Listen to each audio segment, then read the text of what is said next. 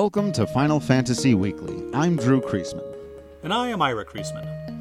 And on this episode, we continue our conversation on the plot, themes, and characters of Chrono Trigger, or Final Fantasy Travel Through Time, as we're deciding to put it into a category of, uh, because we're giving ourselves an excuse to talk about one of the greatest games ever made, as though we would need an excuse too.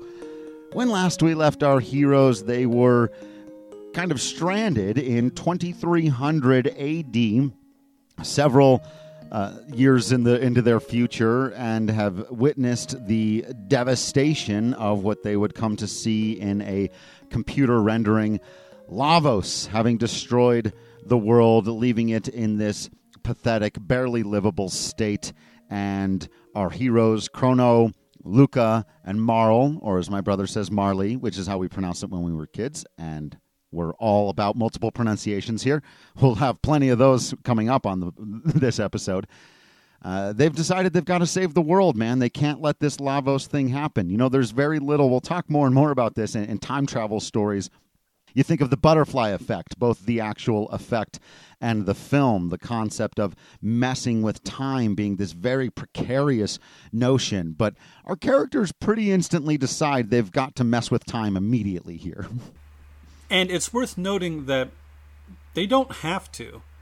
Like, they live in 1000 AD, and the day of Lavos will happen 999 years from when they're living. So they could live out their lives and have nothing to do with Lavos ever again. And they would be fine, right?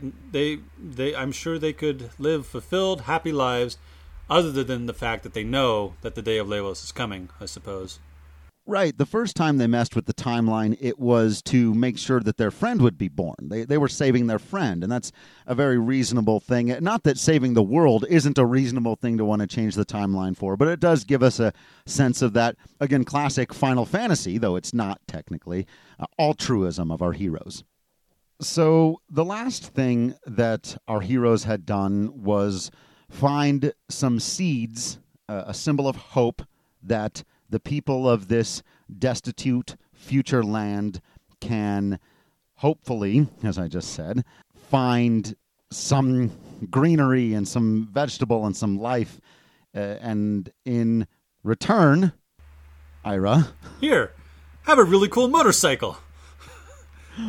they, yeah, you get the keys to the uh, the what is it the jet bike. Yeah and it, it's also another one of those funny reminders that you are way in the future and that a motorcycle in this world where nobody has enough to eat probably isn't as useful or valuable as it would be whenever from whatever time it came from. But uh, yeah they, they give you a motorcycle which is a pragmatic thing and, and helps move the plot along a, a little bit of a plot convenience thing to help you get to the other side of the ruins so that you can find the wormhole and hopefully return home. You just learned that there is uh, a wormhole. You got to get across the ruins, but on your way, you discover a really strange, random, and interesting character. Yeah, you run into a, a humanoid motorcycle guy. He's kind of a transformer, kind of a mutant, maybe a maybe a cyborg. Johnny. He's got a cool mohawk and sunglasses and and a weird shaped head. right. No, I, I, I, think you nailed that description. Uh, yeah, a memorable character to be sure. And he just kind of comes out and he's cooler than school and he challenges you to a motorcycle race because that's the only way you're going to use this road. And then this really strange mini game occurs. And again, it's kind of neat in a way. We talked about the Millennial Fair being an early example of RPGs and having, you know, all these side games and different ways to play it other than just battle, and that becoming a staple of the genre. But uh, it was done first here in Chrono Trigger, and again, you know, one of the more famous ones from later on in Final Fantasy VII is a motorcycle race. They did it here first in Chrono Trigger, though I gotta say, I remember at the time thinking this was super awesome in hindsight, yeah, this looks goofy as hell. Yeah, it's again fine for the time. Doing it again, it's it's pretty uh, it's pretty simple, I guess. it, it'd definitely be one of those things where if you were doing a remake, you'd get to have fun and make it look super cool and, and awesome, and it would be something you would change that you wouldn't necessarily have to keep it exactly the way it was. But again, memorable. And speaking of memorable, once you are to the other side of those ruins and you're moving your way through a factory that you need to get through again in order to try to find the wormhole that you're not sure where it's going to take you, but you're trying to get at least out of 2300 AD, you discover a broken down robot. Robots are cool. Robots are cool. And of course, Lucca, being who she is, immediately thinks that what she needs to do is fix the robot and see if they can learn some information from it. And Marle is concerned, is immediately worried because they've been being attacked by machines for much of their time here in the future, that it will come to life and attack them. And Lucca responds that machines aren't capable of evil, humans make them that way. There's a pretty profound philosophy and also an intriguing question about free will in that statement. Yeah, I mean, if humans make robots evil or not evil, then how does somebody like Robo have any free will or agency at all? But once once uh, Robo comes to life, and uh, he, clearly demonstrates, or it clearly demonstrates, a, a lot of curiosity, interest, in in saving the future, um, interest in helping his friends. He's got agency and free will, and maybe he is unique amongst robots. But it's also worth noting that people aren't so dissimilar. Uh, human beings, it could be said, are machines of chemical signals and and meat and bones and, and, and we are how we're programmed, how society programs us. You know, what we find moral or ethical is as much about how we are raised as our own experience. So I would say that humans, and for that matter, mystics and reptites, who we will talk about as we continue with our plot discussion, also aren't made evil. You know, people or circumstance makes them that way. Yeah, I think there are a lot of interesting ways to read this statement. One being more of an Isaac Asimov three rules, you know, I could program a machine so that it literally can't hurt us. Uh, and then obviously, the, then he explores loopholes to that problem as well. But I, th- I think you could argue that you could have free agency within a set of rules like that. So there it's more nuanced than just saying, well, if you can't kill a human, do you really have free will? If you can do literally anything other than kill a human, I think you could argue that you do, but that's maybe a conversation for another time. I like your reaction or interpretation. Not that that you're not seeing it that way either, but that you know when when I read this again, actually one of the things I thought about was the way people talk about certain breeds of dog and thinking that they're more violent or more prone to X, Y, and Z. And it's almost always the case that if a human being doesn't turn them into an angry animal, they won't be that way. And and like you said, it's it's not that dissimilar from us as human beings. So the character then, and anyone who's played the game knows that this robot is given new life by Lucca. She fixes him, names him Robo. Actually, Marle names him Robo. His name is R66-Y. Those there, there's an inconsistency there because at one point it's R-66Y. Ted Woolsey. Um, but taking on Ted. Lucca.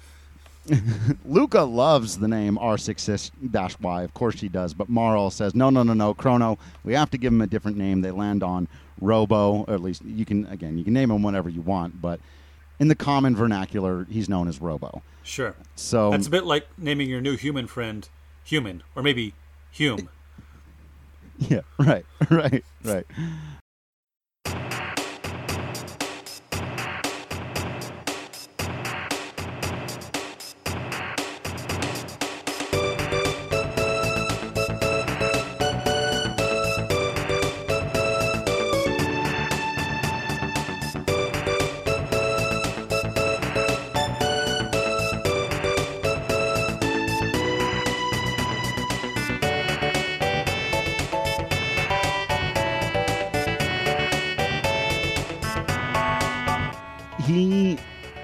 As a character, more or less symbolizes all of these questions. He will, throughout the story, have to ask them to himself. How much free will does he have? And what is his primary directive? And is that something that he should care about? And, and why should he care about saving the human race? He's literally not a human. And so um, we'll, we'll just continue to look at those questions as they come up throughout his story.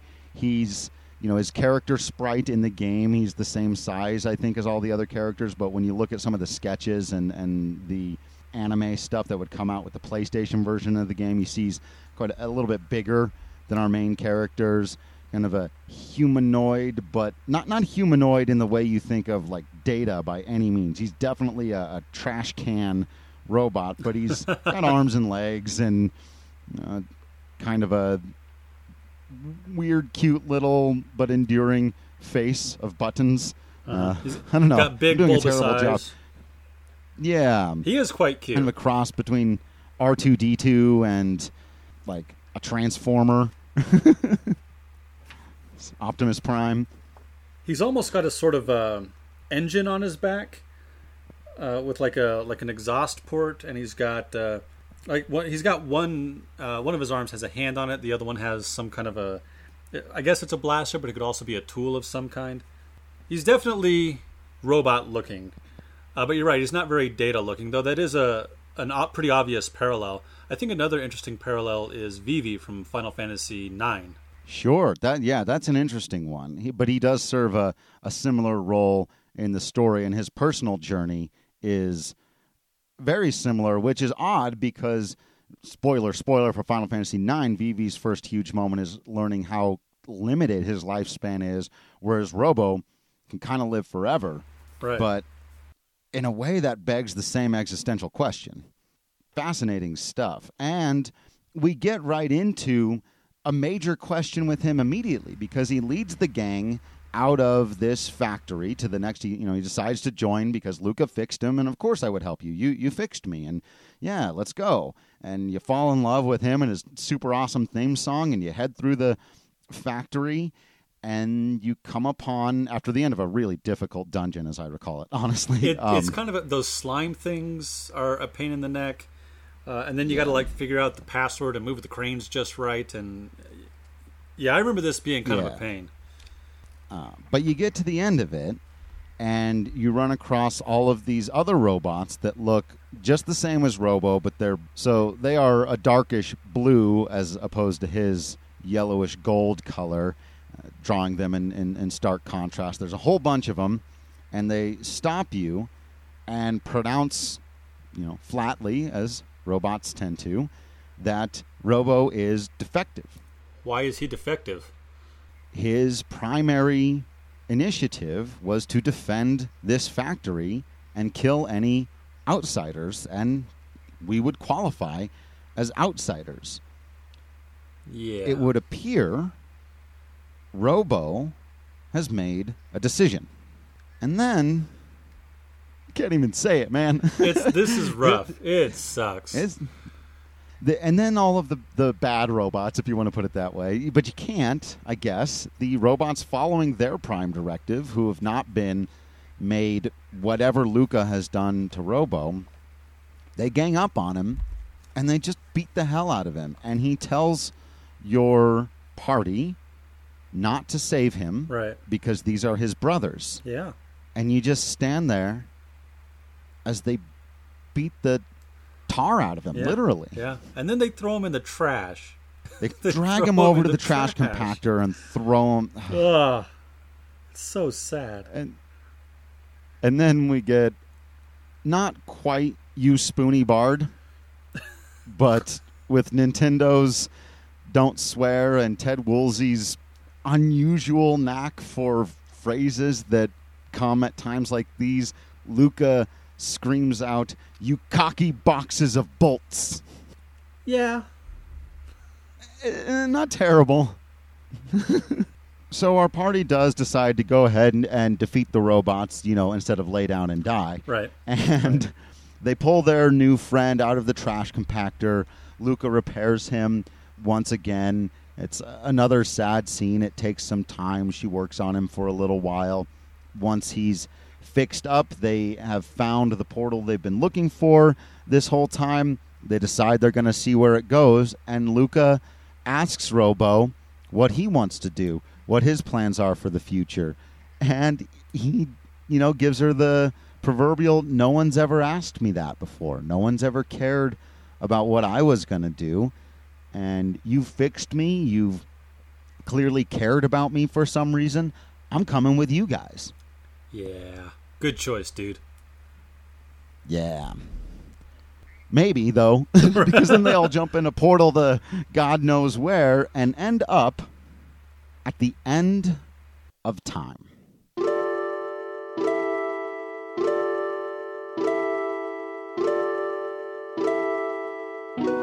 Why don't you describe to us what the end of time looks like?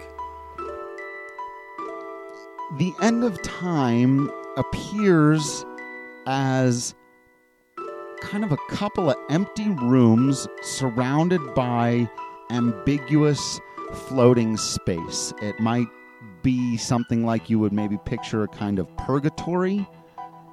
It Yeah. it clearly is not connected to anything. Right. It appears to be floating in an ambiguous area in time and space. In the room you first see, there are a series of pillars of light, and then there's a narrow hallway that leads to another room. In the middle of that room, there is a tall light post, and leaning up against that light post is an old man.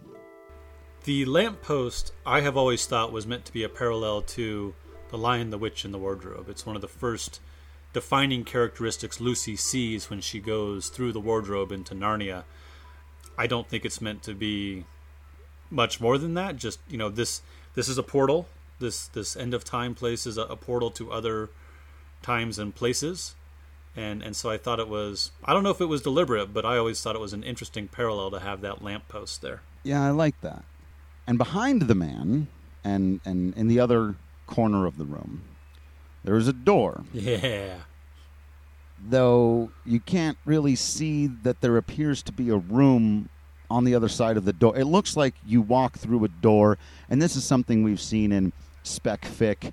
Uh, one of my favorite versions of it is actually in the Animatrix. There is a short where the young woman is looking for her cat, and at one point opens up a door that appears to go into nothingness or like into a glitch in the matrix and hears her own voice echo back at her like it appears to be a door into nothingness you'll you'll find out what it is in just a minute so being that the only things that you can appear to interact with here are these pillars of light and a lamppost and a man intrinsically you decide to speak to the man leaning up against the lamppost Sure, sure. Yeah. Good call. He introduces himself as Gaspar and explains pretty quickly without needing much prompting because, you know, he's going to know that anybody who shows up in this place is probably going to be a little bit confused. I'm going to quote directly now. When four or more beings step into a time warp, the conservation of time theorem states that they will turn up at the space time coordinates of least resistance. Here. Disturbances in the space time continuum have increased recently. Far too many folks are just popping up here. I fear something is having a powerful effect on the very fabric of time. This suggests to me that Crono and his buddies aren't the only ones who are showing up at the end of time. Now, that never bears out in this game or in the next, but it does make me wonder if, like, there are other time travelers in this series somewhere that that our, our buddy here has been talking to or knows about. Do you think I'm reading too much into that? No, I've wondered that exact thing as well, and then I've also wondered if maybe you know it gets so weird once you start traveling through time. Is he just talking about other versions of Crono and Lucca and Marle, or no? But I, or you know, as, as he just noticed, because there is something very strange happening with the fabric of time and timelines getting blinked out of existence or being changed or whatever, and, and we'll get more and more into that. But I've always thought that was an interesting line as well because, like you said, we're never introduced directly to any other time travelers, people who've been thrown through time, and we'll get to that. But um, the other thing that I think is really funny about this is that this mixes some cryptic moving forward of the story, as, as we were just talking about, with a very pragmatic excuse for a video game mechanic Right. that you can only have three characters in your party at once, and also why at this point in the plot you would be taken to this place where the more overarching story can come into clearer view because you've just gained your fourth party member in Robo. So, oh, it was four of you instead of three like it was earlier. That's why you're here. Just a tight little excuse for that. So, Drew, there is a bucket in the bottom left corner of this room, and there's a door in the upper wall of this room. Do you think we should go to the bucket or the door? Well, I would go to the bucket. Right. if you try to go to the bucket, there's this little point of light there, and the gentleman at the light post, Mr. Gaspar, will say, "Ah, you don't want to do that," because it turns out that bucket contains the portal to the day of Lavos, and you are nowhere near ready to take on Lavos at this point. Right. And then at this point, he explains that maybe you should check out that door behind him. And so you go to the door, as you would. It's the only thing left. And I think if you try to get into it before that, you just can't. Um, but once once you're given clear, you enter the room and you discover Speakio or Specchio. I don't know. Again with the names.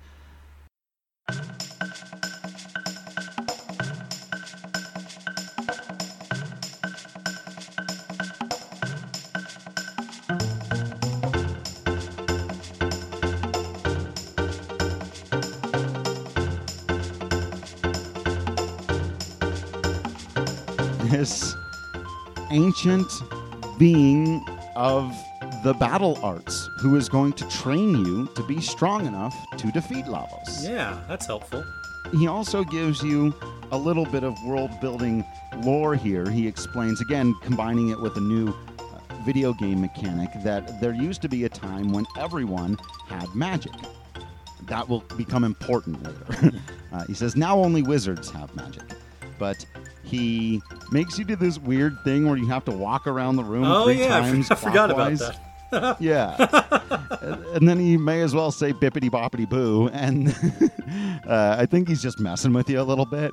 And then he gives the characters their magical, or he reveals to them what their inherent magical alignment is. Of the four magic elements lightning, water, fire, and shadow. It's a little different than Final Fantasy, where earth instead of shadow. But other than that, well, in lightning instead of Well, in Final Fantasy, it would be the the original or the the initial attack elements would be fire, ice, and lightning, and then sometimes you'll get earth and wind and water, depending on depending on the game. But yeah, that that it's lightning. Yeah, li- lightning, water, fire, and shadow. and shadow. Yeah, yeah, yeah, yeah. And Robo, he reveals, cannot use magic because he's not an organic being. But Speakio does tell us that Robo's powers do sort of emulate shadow magic. So another little interesting nuance to his whole situation. Uh, the other thing that I think is really funny about this is once you test out your new abilities and you decide, yeah, okay, this is where you come to train and kind of learn how to do things. Spicchio, Speakio ends the conversation by saying, "Stop by whenever you're in the area." Uh, Yeah. What, what exactly is the area, the neighborhood that we're in here, buddy? So those pillars of light in the upper left of this tiny little map uh, each have a time and place they will take you to. There's only two or three open at the moment, and the portal to 1000 AD, which is where we plan to go, in an attempt to try to figure out what to do next to stop Lavos, does not take you back to Guardia. Instead, it takes you to the closet of a pair of mystic goblins in, in a town called Medina, which is on the continent to the east uh, of Guardia's continent. It will become obvious pretty quick that this is a town of monsters, that they don't much like humans, that they will not allow you to stay in their inn or buy their items unless you beat them up, and then they will allow you to do that but charge you a lot of money. It's clear everybody in this town is still sore about having lost the war 400 some years ago in 600 AD against the uh, Guardia monarchy. Yeah, other than the people, and there's again maybe a little plot convenience, but the people who just happen to have a time portal in their cabinet, uh, they are super nice and they actually warn you that no one's going to like you here, but we don't care and good luck out there. Uh, we don't harbor any resentment toward the humans. And I think it's a really funny little quirk that throughout the rest of the game you go in and out of those people's cabinet to, travel through time. Just walk in the house. Excuse me, I need to use your cabinet again, and they're just cool about it. The other thing about Medina is there is uh, a town square, as are in many towns, and in this town square, there are some of these mystic monster people performing some sort of a rite or maybe just chanting around a statue of a man with long elfin ears and a scythe. They're paying homage to their hero of the war from 400 years ago, Lord Magus. They they talk about Okay, I'm going to I'm going to quote the line. As soon as Magus's creation, the mighty Lavos, awakens from his long sleep, the human race is doomed. And this is our first hint at where Lavos comes from. It appears to be the creation of this person, Magus, from back in medieval times. And hey, we know how to get to medieval times, sort of. Uh, there's a cave nearby. It's a pretty quick dungeon. You fight a monster called the Heckran, which these days sounds like a uh, a dog meme. You ever seen those videos with the dogs talking about heckin' this, heckin' that?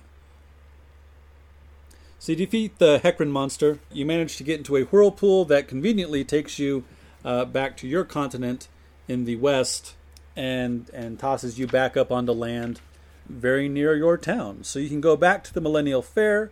You know that that time portal there will take you back to 600 AD in the uh, Guardia region, which at this point is what you want because you want to go back in time to that war between Guardia and the Mystics so that you can stop that frickin' Magus dude from creating Lavos. In 600 AD, uh, the king is ill. The king's not feeling good, mostly because he's got some major anxiety about this war between Guardia and the Mystics. And it turns out our guys, you see how I quickly identify with the humans instead of the Mystics? Already got my racial tribalism going on. The humans are not faring well at the moment. So we promise to help. If you go and talk to the chef, in fact, I think you need to talk to the chef to get the jerky because uh, you're taking supplies out to the to the soldiers. You'll meet the captain of the guard. You'll give him the the shipment of jerky. He will ask for your help in the fight against Magus, uh, and then Drew, you have a battle on a big bridge. yes, you do. Another another connection to the Final Fantasy That's series. right. We got parallels all over the place. Uh, and then you're introduced to an important character in this story, and another one with a fun name, uh, Ozzie, who is Yeah. this big green monster looking thing. Again, like the Mystics are all kind of monster people. He's kind of like a goblin or a hobgoblin, just you know, pointed ears, uh, green skin. Very sort of a typical fantasy monster race. I also think that there's two possible references with the character's name, either coming from Oz, being, you know, just an obvious fantastical allusion there, and you could kind of see him fitting into the land of Oz, but I think more likely to characters like Ozymandias from Watchmen, which comes from the Greek name for Ramses II who you know uh, a puppet master, a, a, a puller of strings, and a maneuverer of politics, and that is exactly what we will come to find Ozzie is in this story. A world famous quote on one of his artifacts reads My name is Ozymandias, King of Kings. Look on my works, ye mighty, and despair. There's also a fun musical connection, but we'll get to that when we see the others, and you'll know what I mean if you've played the game. So there's a giant zombie thing called Zombor that Ozzie sends after you when he can't defeat you. You defeat Zombor, and the humans win the day, and we make our way to the village of Porre, or Pori maybe. Yeah, I don't know. Again, uh, say it how you like. well before voice acting, though some of us preferred it that way. In the town of Porre, this is where we first hear about a sword called the Masamune. But one of the things that also becomes clear at this point is that Magus, and we do call him Magus, and I've heard a lot of people call him Magus, again, fine by that, can only be defeated. In fact, not only can he only be defeated, he can only be gotten to because his castle is fortified uh, with like a natural, there's a magical mountain. You know, he's taken a natural how do I say this? He's taken a natural defense of a mountain and magically made it surround his castle so that you can't get to him. And the only way he can be defeated, at least legend says, is with the legendary Masamune, or Masamune, Masamune, depending on how you'd like to pronounce it. As a quick aside, hang on. There was a person, Masamune, who lived circa 1264 in the real world. I'm talking about now, not in Chrono Trigger. This is who uh, this is based on. Is widely regarded as the greatest swordsmith in the history of Japan. Though, you know, I'm sure there are some guys alive today doing great work. He was alive from 1288, or I'm sorry, 1264 to 1343. So long time ago, but uh, his name is oftentimes used in fantasy for great swords and uh, is is used to a pretty phenomenal effect. This was the first time I'd ever heard this word was right here at this moment in Chrono Trigger. Yeah, me too. I didn't realize that the the the word for this sword and the names of the characters who embody it uh, were based upon a real person. The Masamune is a sword that we'll see reappear in other versions throughout uh, plenty of other RPGs and, and, plenty of Final Fantasy games, though I was always a little bit miffed when it wasn't the most powerful weapon in the game because Chrono Trigger made such a big deal of it. But I believe Sephiroth carries yep. Masamune. So, yeah, a, a, great tradition to this name for this person, for this sword, and uh, pretty cool stuff. And, and and another thing that ties it to the Final Fantasy series gives us an excuse to talk about. It.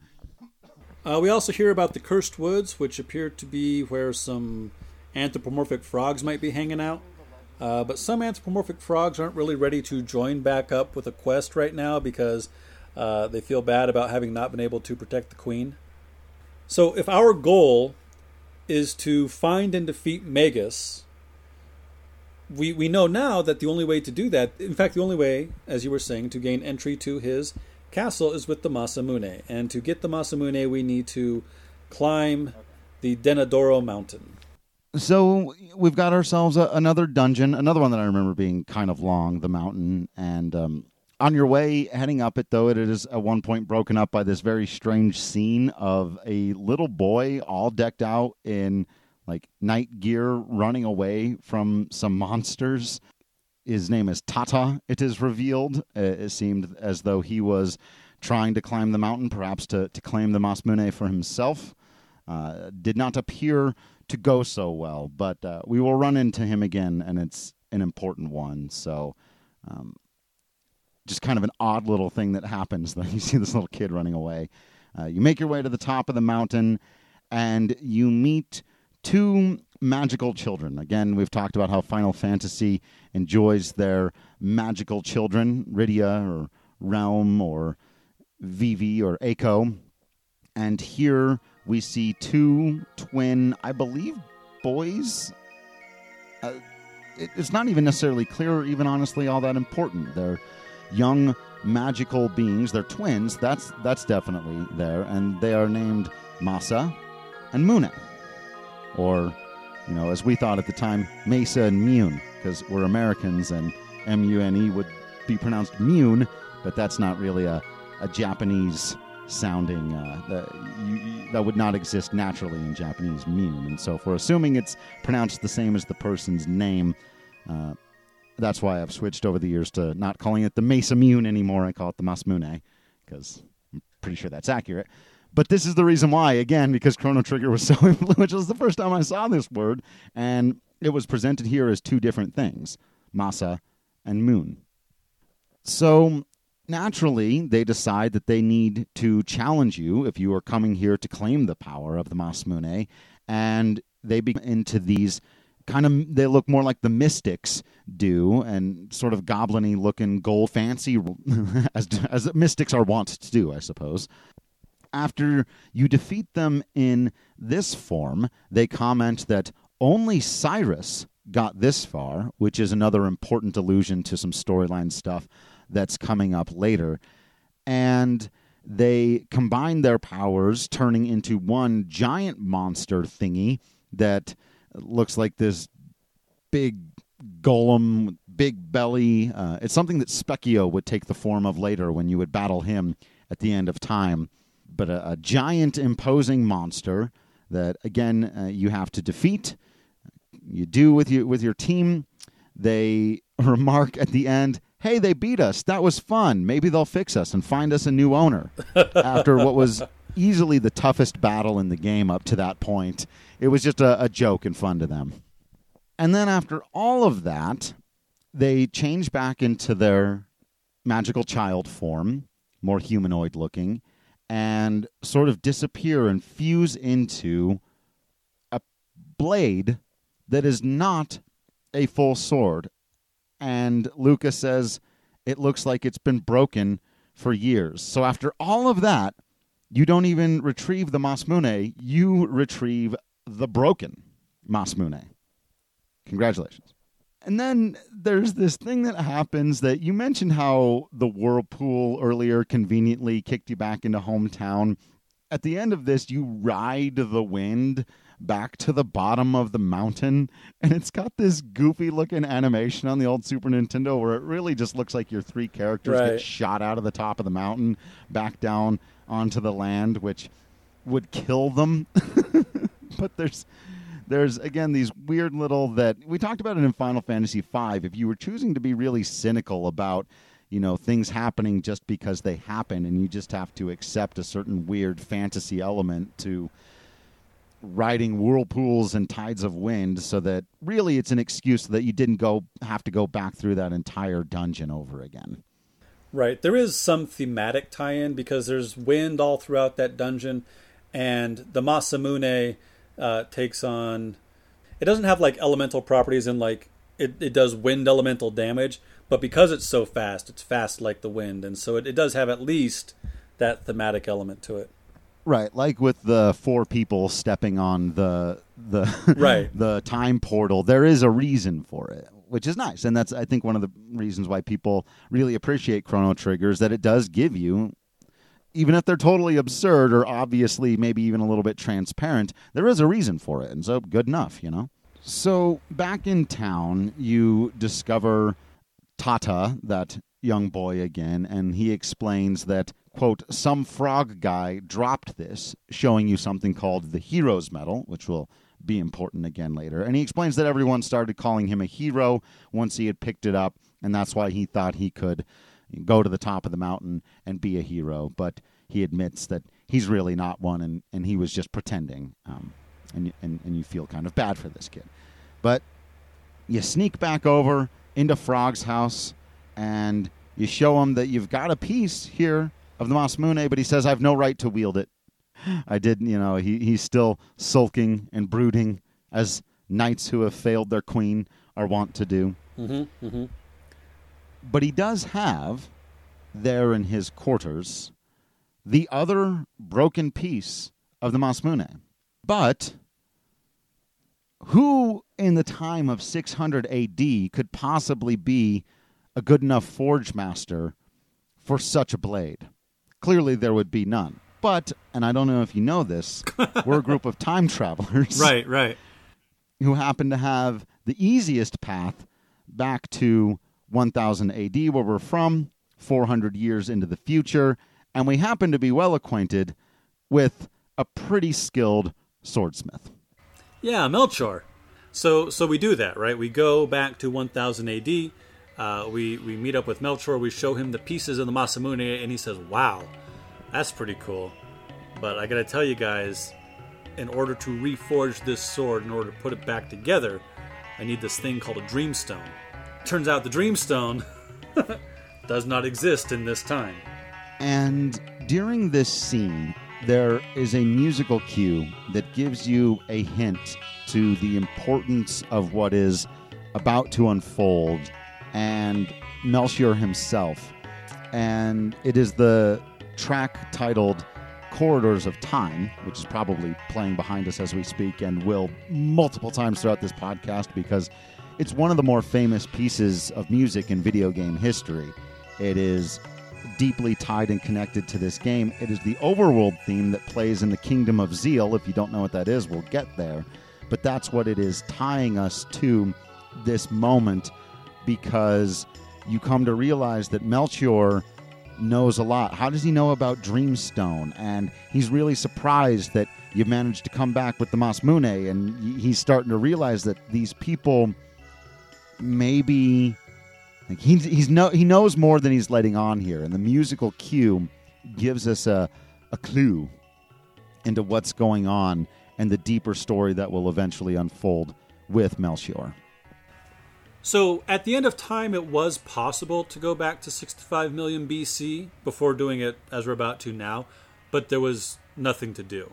At this point, though, now that we know that Dreamstone existed 65 million years ago, we, we decide okay, now we have an actual reason to go there.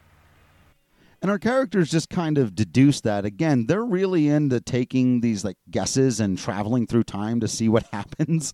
Uh, they they know it doesn't exist anymore, so they assume well it must have existed a long time ago. Uh, the Melchior said it was used for money at one point, but they travel back to 65 million BC and are immediately attacked by these strange-looking dinosaur creatures. So it turns out these lizard people are known as reptites. Reptites rule uh, 65 million years ago the world thereof. Uh, they've got a big civilization and they don't much like humans. And you might be thinking to yourself, humans? Did humans exist 65 million years ago? Well, probably not in our world. Uh, modern humans are thought to have emerged between 4 and 7 million years ago the, the fossil record shows variations on proto-humans, uh, Australopithecus and Homo erectus, and I'm, I'm, you know, I'm trying to draw from my archaeology and anthropology classes from college 20 years ago. but we are, you know, we're we're fighting these reptites, uh, and it's not going that well. And but we are rescued by one of the most badass characters in all of Final Fantasy. I mean Chrono Trigger.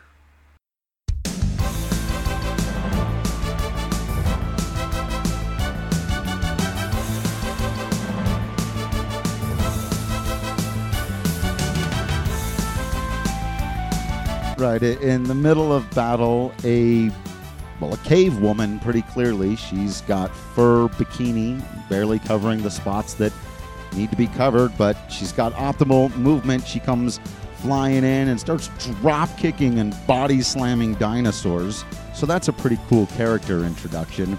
Uh, not to mention her badass music that plays with it that totally jams out. Uh, yeah, this is uh, this is Ayla. Do people pronounce her name in a way other than Ayla? I don't know. I think that's the only one that I've heard. Okay. So I think I think maybe we're good on, the, on that one. So Ayla is a tall, broad, well-muscled blonde woman is is really uh, just extraordinarily strong. She brags about being extraordinarily strong. She's known throughout her tribe for being extraordinarily strong. She is the strongest in the clan, therefore she is the leader of the clan. She is the most physical character you're going to get in this game, and uh, her strength is is a great asset to the uh, player party.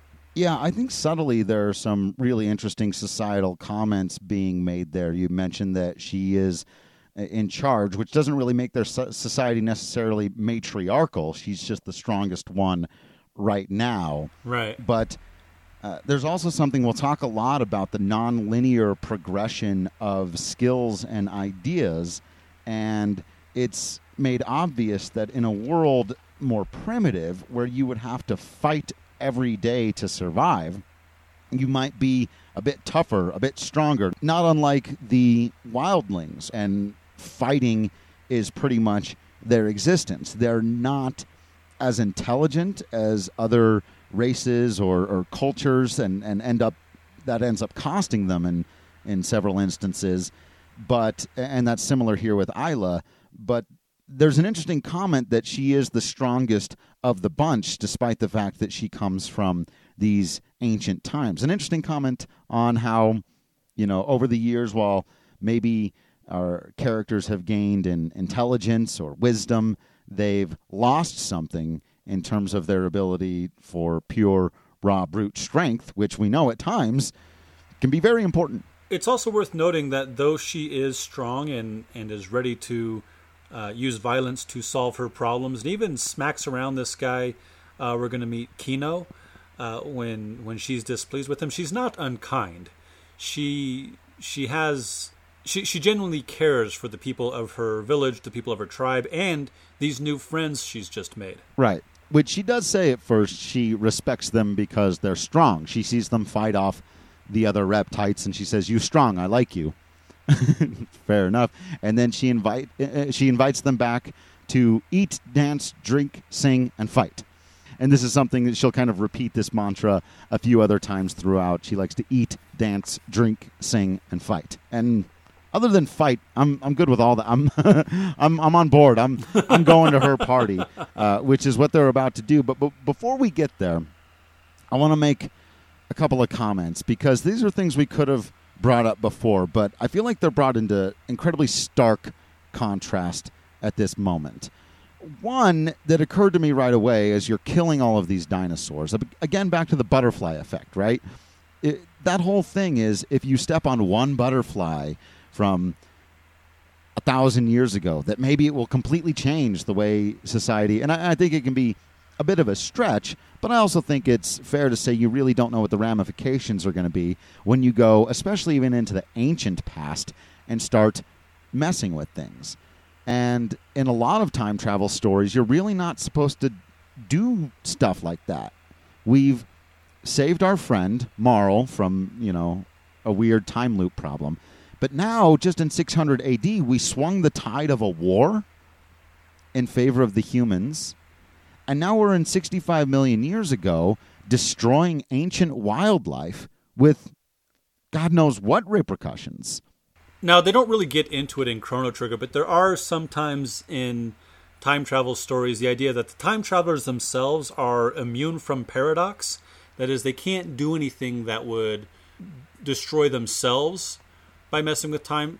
Again, it depends on your time travel story. Clearly, that's not true in, for example, uh, Back to the Future. His interfering with his mom and dad starts to jeopardize his own existence. And it's sort of contradicted here in Chrono Trigger, too, when uh, Marley was, her existence was jeopardized. But there is a certain amount of, like, what they're doing is what happened, because we know the humans do eventually win against the Mystics in 600 AD.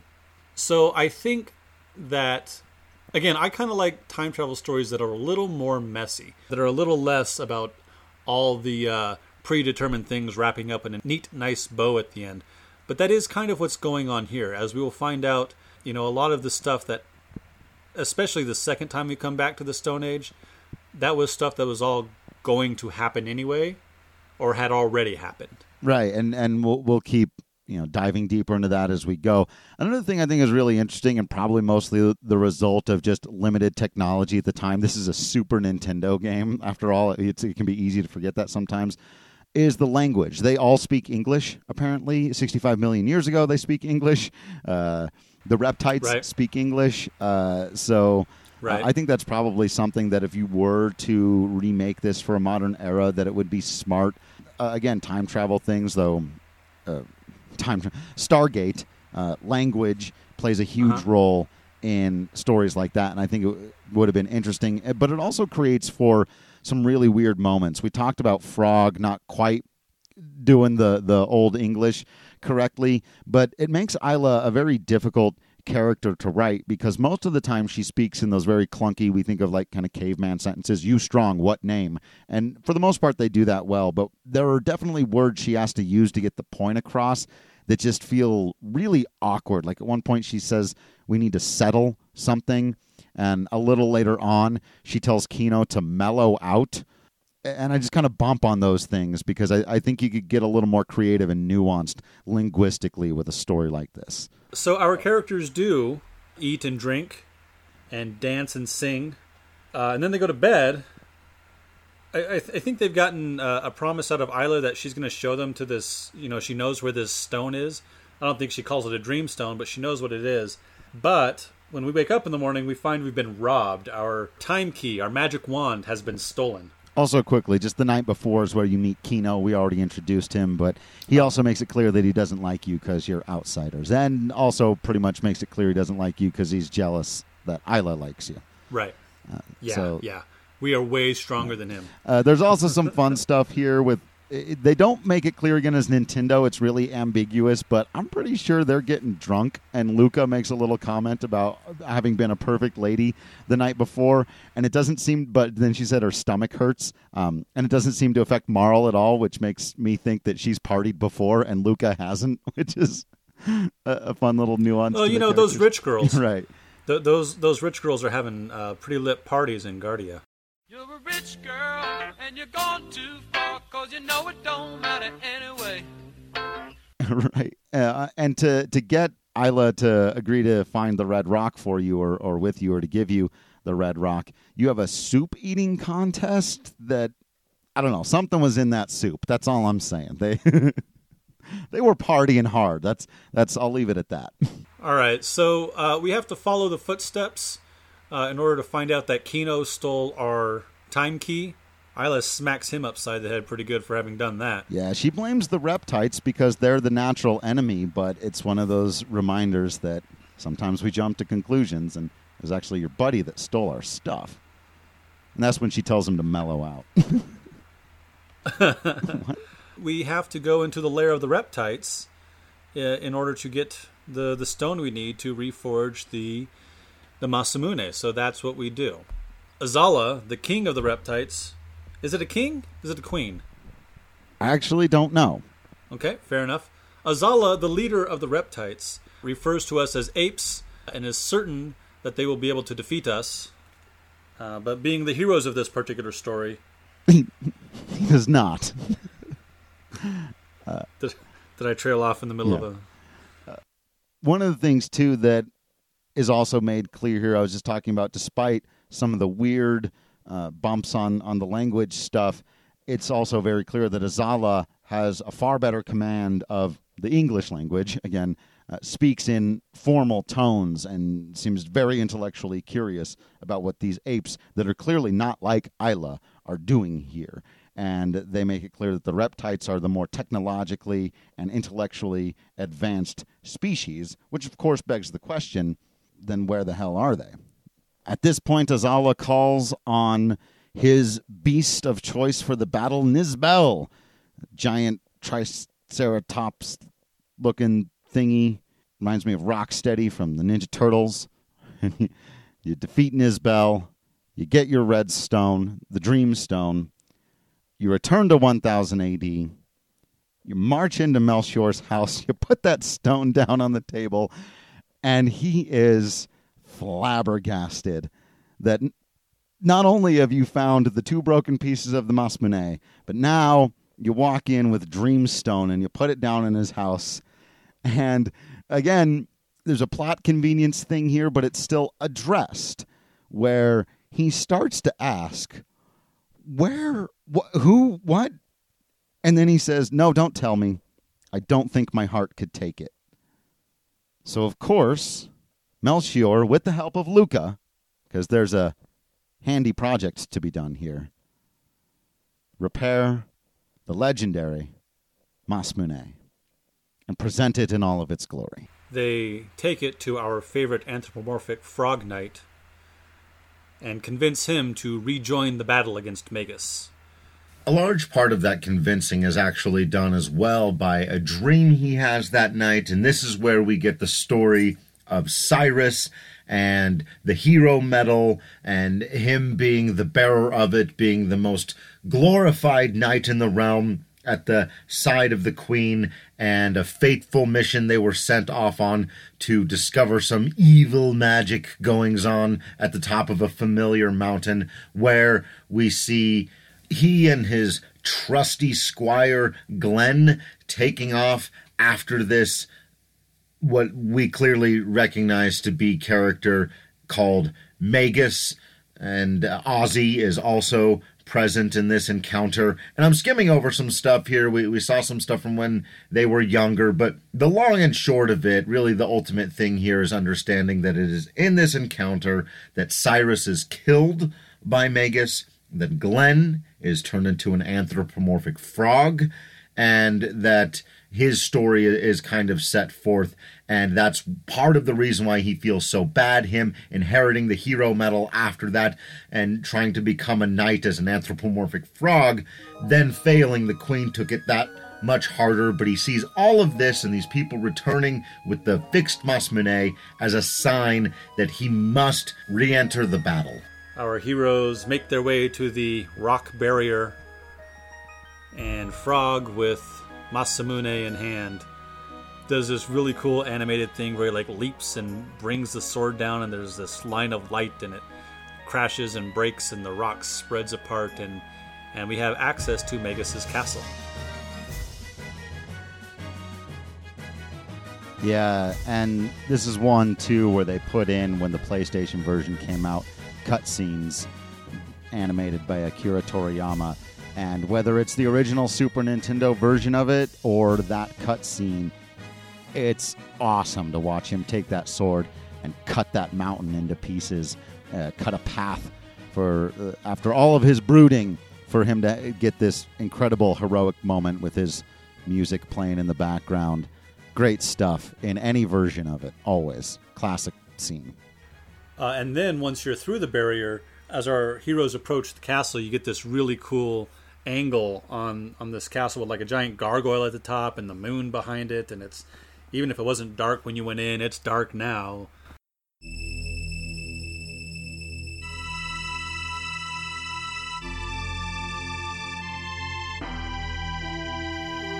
It's funny you mentioned the angle because, again, when that scene is presented in more updated animated versions, it's still that same angle. It's the same shot. It's just the hand drawn instead of the pixel art because it's that classic and iconic. The the first look you get at Magus's castle.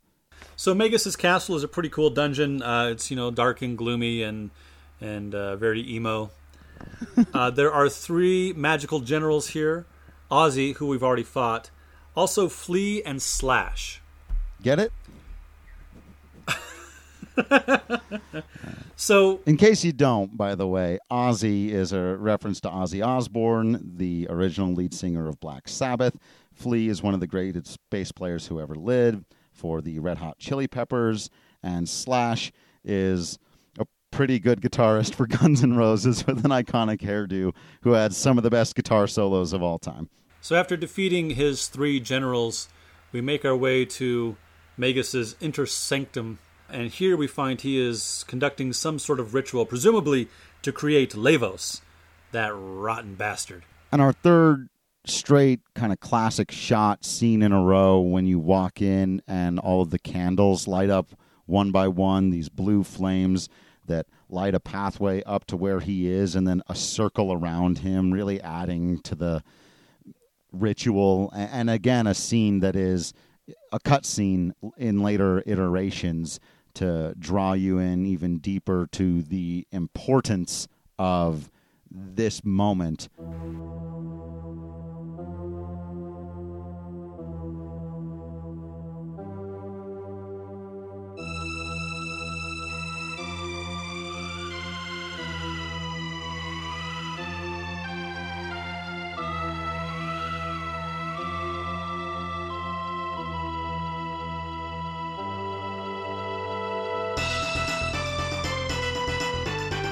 So Magus is pretty powerful. If you're not ready, this is uh, this is a pretty difficult fight. He's got power over all the uh, magical elements that we learned about from Spekkio. He's got shadow magic. He's got a really cool scythe. He's pretty kick-ass. Upon defeating Magus, we kind of assume that with Magus dead, he can't create Lavos. But Magus reveals that he wasn't trying to create Lavos, rather he was trying to summon Lavos, which doesn't sound very good either. But there's an, an important distinction there. He says that Lavos lies within the within the planet, uh, siphoning off its energy. And we, having come here to heroically stop him, have actually interrupted his summoning spell.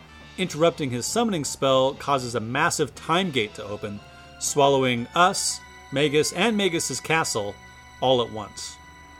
Oops. Yeah. This is, a, this is why you're not supposed to mess with stuff. So, uh. Then things get really weird.